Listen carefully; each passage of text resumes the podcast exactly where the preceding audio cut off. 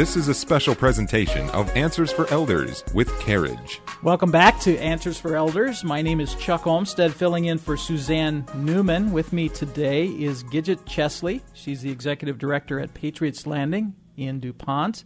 And uh, Gidget, we uh, today are going to talk about fall prevention. And uh, I was just reading an article from the Center of Disease um, uh, Control and the Department of Health and Human Services that said that every 20 minutes a senior adult dies from falls. And so uh, fall prevention is really uh, critical, isn't it, as far as uh, senior living and uh, how, uh, how we think about the living conditions for a senior adult?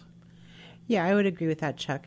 Um, you know, when, once you have a fall, you mean, and we were just talking about this article, I don't know necessarily that death is a result directly from the fall as it is in a, a decline in the health after the fall. Hmm. Um, you know, we hear this all the time. What is the one thing they're afraid of? I'm going to fall and break my hip. Uh-huh. Because they know that that's a, a, signal to a decline in health and can be mm-hmm. for a lot. Not for everyone, but for some it can be. Yeah, yeah. Right? Well, I know for my mother, it it was uh, she uh, back in the Midwest fell down the basement steps, living or living alone, and um, she never went back home. She had to. Uh, her health got better, but my sister, who's very much an advocate for her for her mama, said, "Mama, you're not you're not going back home," and uh, ended up in independent living for a while, and, and then assisted living for several years. So. Th- those falls can can be a life changing event for seniors, can't they? Oh, definitely, they can be a big change to them. Um, you know, that's one of the reasons we are who we are and what we do. Like you said, she moved into independent living, and that's perfect because there's a few more eyes on there. So, is someone laying in their apartment for 20 hours or in a basement for 20 hours before someone notices? You know, if you have a senior living alone, how long are they going to be down before you know they're down? Well, my mom's a great example because my brother lived next door and my sister lived a couple miles away. They didn't know she fell she they she somehow climbed back upstairs. She was bleeding and ended up in her bedroom and they tried to call her that night and the phone line was busy. And so they thought, well, mom left the phone, you know, off the hook and that sort of thing. And so they didn't check on her until the next day. So it had been probably about 18 to 20 hours before someone actually got there to to help her and obviously she could have passed just from that, you know, from that experience. And so fall prevention, especially for someone living alone, is is very critical. For for your facility, for Patriots Landing, uh, and for other senior facilities, what are the, some of the things that you do to prevent falls? Um, well, some of the things we do is we have a very active calendar when it comes to fitness. Um, fitness is really important, and I'm not talking get out Jane Fonda aerobic tapes. They're not going to help you here at this stage in life. But doing what you can do um, to stay as strong as you can um, by using your arms. Um, we have a, a class called Sit and Fit, and that's designed for those that maybe have some mobility issues. Others have found great great strides in it. I have a hard time in that class, uh-huh. um, but it's really utilizing arm strength and leg strength um, so that it's easier for you to get up and down. Um, and normally, someone falls; they're not just walking and fall over; they they fall because they're not strong enough to get up and down. Interesting. Well, I've also read where there can be issues just because of eyesight you know, if, if, your glasses aren't correct or that sort of thing, not not to be able to see an uneven uh, sidewalk or an, an, uneven or a change in between tile and carpet or those kinds of things. Is that something that you think about uh, for uh, at Patriots Landing? Right. So let me just take you through a scenario. If I have a resident that has a fall, um, the first responder that gets there, no matter who it is, is filling out a report of what they see. I see the resident down um, on their left hip. Um, they appears they may have hit the wall. There's a carpet there. There's a transition there, and that clues us in. And then we take that incident report and we start investigating that fall. Mm-hmm. So we've taken care of the person. That's first. Right. Um, but now we're investigating what caused that fall. Is it a transition from the carpet to the flooring? So a low pile carpet is really important. These nice thick shags are really not the greatest carpets to have. As we age, we tend to shuffle our feet more. We're not picking them up. So stuff just as simple as a transition um, could be a cause of a fall. Could be an area rug or a throw rug. Um, we all probably have them at home, Mm-hmm. so I'm going to encourage you to go back to your house and look in front of your kitchen sink. What do you have? You have a rug uh, because you don't want to dirty up the floor. Right. But do you realize that that rug is a big fall hazard? Mm-hmm. Um, think about that shuffle again. Um, we do that with um, our house isn't wired the way we want it, so we are running our cable for our computers or our video game systems across the floors. Again, we're we're putting hazards in the way. Go home and look at your floor, and what is the hazards you have right then and there.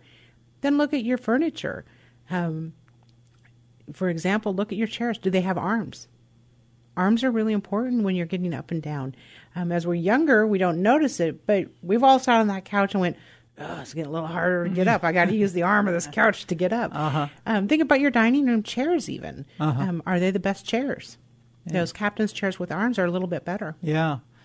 I've also heard that that sometimes uh, we use uh, various, especially along the walls, uh, especially like in a bathroom or someplace like that. That when when someone's starting to be a little unstable, that they'll start pulling on the towel racks. You know, they'll hang on to the towel racks. So you'll start to notice that that towel racks will be loose on the wall. Maybe mom's saying, "Hey, I'm I'm fine," but you know, all of a sudden you're seeing you know things things that are, are pulled out of walls or a, a towel rack or something like that where they're beginning to depend on those things to stabilize themselves. And, and you're right there. Um, the bathroom is a big one. All our bathrooms are already equipped with grab bars around the toilets and throughout the showers. Um, but having that, that grip when you come out, I'm a younger person, you're a younger person, but sometimes it's a little slippery in our tub, or we're just not feeling so steady, or we're washing the bottom of our feet. We we need something to grab onto. There's a great there's great products out there that are like suction products that you don't have to damage your walls or anything to put up. And I would put those. I would encourage you to put them in because whether mom or dad ask for it, they're going to use it. Yeah. Guarantee that. Yeah, for for sure. Well, I I do. I mean, I installed a new bathroom in our master bath, and that's one thing that I did is you know is grab bars, and you know we're we're not that uh, uh, unstable at the moment, but you never know, especially in a bathroom. You know, Right. have that those stability things. So, what are some of the other things that uh, you can do to to make a home safe? Um, and I think just going through the home and just really looking at it, you should have a clear path everywhere. Um, if you have a tight squeeze between a coffee table and a couch, is that coffee table that important anymore? Um, what's on the coffee table? Can it be moved? Um, those types of things. And making sure that I saw this happen with one of my family members who said he didn't have any mobility issues and he wasn't falling and he was furniture surfing is the term we use. Um, so instead of using a cane or a walker, he's got his hand on the couch over here, and he's got this chair positioned over here, um, so he can grab onto. Um, but making sure they have enough space to get around. Anything that's tight is is a is a hazard. Sure. Clear out that space, which goes back to downsizing and all the stuff you want to do to get into assisted living and retirement living and less clutter in our lives. But Right. yeah. Right. One of the other things that uh, I'd like you to talk about a little bit is the proper lighting. You know, because uh, sometimes a room just may be too dark. And you're right there. Um, so one of the things, um, like at my mom's house, when we moved her into her forever home, this will be her their last home. Um, we put night lights in everywhere, and that is so important because we don't want to disturb other people uh, when we get up in the middle of the night, or we may be a little confused because we're coming out of a heavy sleep. And so being able to light that path to the restroom, which is generally where we're going to go, is really important. But we went ahead and did it throughout the house. Um, and first, we had motion ones in. And we had some issues with those, so we just put permanent ones in that just come on and they're on. And They're very low voltage, and all the new products are out there, um, just to give them that guidance. Yeah. Well, we we we've done the same thing with the new LED lights. It doesn't take a whole lot of power, and for us, uh, it they're light sensitive. So as soon as the light goes off uh, in the room, the the night light goes on, and it's an LED light, so it doesn't take a whole lot of power and a lot of energy, and uh, they're very nice to have. I mean, they're they're, they're pretty convenient. And while we're talking about that, you might want to consider making sure that it's um, battery backup. So if the power goes out, that you you still have that light. Yeah, yeah. Well, are there any other things that we should consider when we're talking about fall prevention in a house? How do we keep it so we can prevent falls? It's interesting you say that, and the reason I say that is you actually can't prevent someone from falling. Um, this is part of our training. If they're falling, they're going to fall. Hmm. Um, you have to plan the fall.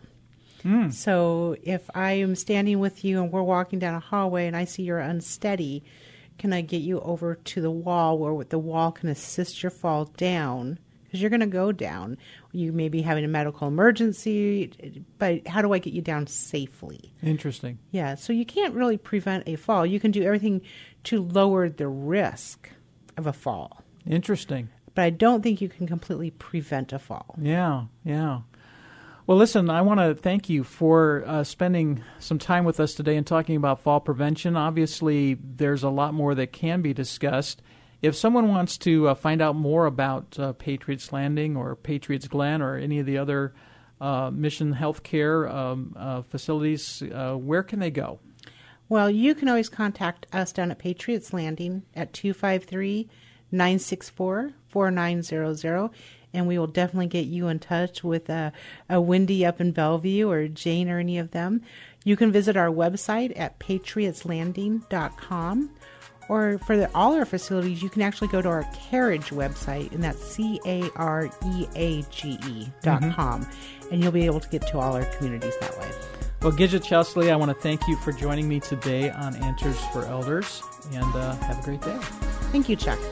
This has been a special presentation of Answers for Elders with Careage. For more information for Careage, go to careage.com. That's C A R E A G E dot com. Hey everybody, Jared Sebestier, host of Retire Repurposed. This podcast is dedicated to help people transition into fulfilling and purposeful retirements. Retirement is a big life change. In fact, the two most dangerous years of a person's life are the year they were born and the year they retire. Few people could just flip the switch from working a career 30 or 40 plus years, retiring on Friday without methodical steps to living what we call a repurposed retirement. To listen now, search Retire Repurposed on your favorite podcast platform, Senior Resource, or Life Audio.